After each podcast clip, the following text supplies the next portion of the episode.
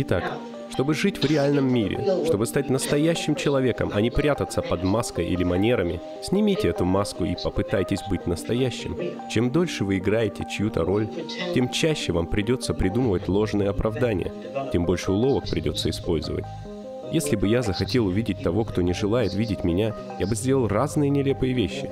Но при этом, когда кто-то так поступает, я не считаю его порочным. Мне жаль его, потому что он не знает, как быть честным. И если вы не знаете, как быть честным, то расплата за это — боль и страдания. В любом случае. Но если вы честны, это значит, когда тот, кого вы любите, отвергает вас. На этом все. Примите это. И не говорите, почему ты так поступила, я не сделал ничего плохого. Просто скажите, раз ты этого хочешь, хорошо. И уходите, не сопротивляйтесь. Не говорите, ах ты чертова тупая баба. Люди так поступают, потому что больны, потому что не знают, что такое любовь.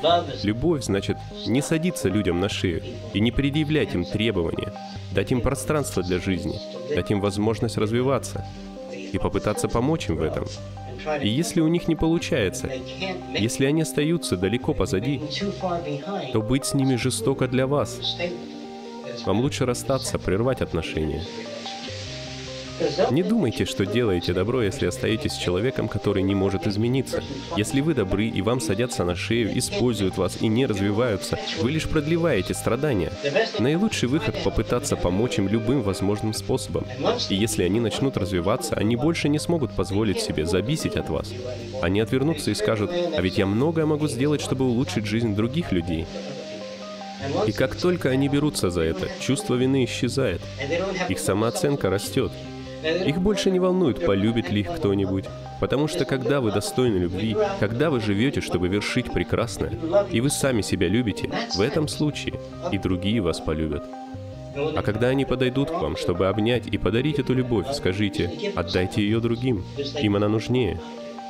Ведь если вы состоялись как личность, вы не беспокойтесь, позвонят ли вам еще. Столь многие раньше звонили вам, и каждый пытался встретиться с вами. Это ненадежно.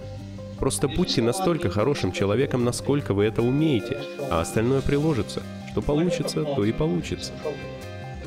Итак, если вы стараетесь быть по жизни лучше, а кто-то подстерег вас в переулке и ударил ножом в ребра, забрал ваши деньги и смылся, идите, корчась от боли, в ближайшее место, где вам могут помочь. И не рычите «Вот этот сукин сын!» Так как этот сукин сын и есть вы, в другой среде. Это очень тяжело понять и принять. Есть какие-то вопросы до сих пор? Я не говорю вам, что делать. Я лишь предлагаю поставить себя на место другого человека, чего мы никогда не делаем. Когда нас ранят, мы всегда говорим «Этот нехороший сукин сын». Когда нам врут «Этот сукин сын лжец». Вместо того, чтобы сказать «Хм, интересно, в какой среде они выросли? Что заставляет их вести себя так?» Они даже не могут позволить себе быть гуманными. Итак, когда вы растете, вы перестаете жалеть себя. Но над этим надо работать, усердно работать. Что вы спросили? Я думала, вы вообще против любой привязанности. Я против любого поведения, которое направлено прежде всего на самого себя. Отсюда и все проблемы. Когда вы говорите, знаешь, меня никто не любит, мне 33, а я все еще не замужем, у Дженнифер машина, дом, яхта, муж осыпает ее подарками, он любит ее, а меня мой совсем не любит.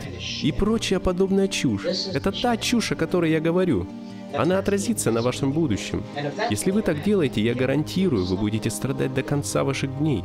Гарантирую. Если вы нудите, никто меня не любит, мне 33, а я не замужем, муж не шепчет мне на ушко пустые приятности. Это оно. Это значит, вы больны.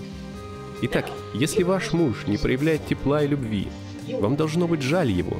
Вы подумаете, бедный парень даже не знает, что такое любовь. Вместо нытья. Я надела для него декольте и сказала «Возьми меня, Сэм», вела себя соблазнительно и подобная чушь. Об этом я и говорю. Эта чушь никогда не принесет удовлетворения. Знаете, что она принесет? Геморрой, если вы понимаете, о чем я. Все эти неверные подходы не принесут ничего, кроме геморроя. Говорят, ну мне хотя бы ненадолго стало легче. Легче не стало, потому что это не по-настоящему. Это как будто вы просите кого-то почесать вам спину, которая жутко зудит от комариного укуса, а между вами стеклянный лист. Легче вам не станет. Итак, секс и одиночество. Когда вы генерируете временное удовольствие, потому что вам тоскливо, вы дорого заплатите, потому что эти моменты скоротечны и быстро заканчиваются а вы остаетесь с проблемой. Но если у вас нет самой проблемы, на этом все. Понимаете, о чем я? Когда у вас нет самой проблемы в первую очередь. Не надо никому ничего доказывать. Я желанно, так многие хотят меня. Или парень говорит, за выходные я переспал с девятью девками. Что он хочет этим доказать? Почему он не говорит, я переспал с одной за полгода? Что вы хотите доказать? Почему вам надо что-то доказывать другим? Почему парни пытаются повсюду доказать, что они очень мужественны? Почему они хотят доказать, что все вокруг восхищаются ими? Здесь что-то не так. Зачем мне хвастаться вам, что я построил отель Фонтенблю? Что со мной? Почему мне нужно говорить вам об этом? Люди, которые все время пытаются что-то доказать, в этом смысле живут в нищете. Говард Хьюз не носится с открытым бумажником и не показывает всем свои пачки денег. Он так не делает. Знаете, кто так делает? Парень, которому толдычили. Ты, лодырь, никогда ничего не добьешься, тебя нигде не возьмут, будешь всю жизнь прохожим туфли чистить. И если он преуспеет, он вернется в тот район в своем роскошном костюме, откроет бумажник перед теми детьми. Они скажут, он сделал это, но ему надо повторять это каждую неделю. Понимаете? Такие люди... Это та болезнь, о которой я говорю. Вот если бы хоть кто-нибудь полюбил меня, что ж, задайте себе вопрос. Если бы я была парнем, полюбила бы я себя? О, нет. Я не настолько хороша. Итак, хватит волноваться о том, полюбят ли вас другие. Почувствовав сострадание к другим, избавьтесь от этих долбанных костылей своего эго. Держитесь подальше от зеркал, разбейте свои долбанные зеркала, следите за волосами, принимайте душ, ухаживайте за собой, и станет легче. Когда какую бы любовь вы не обрели, она будет настоящей.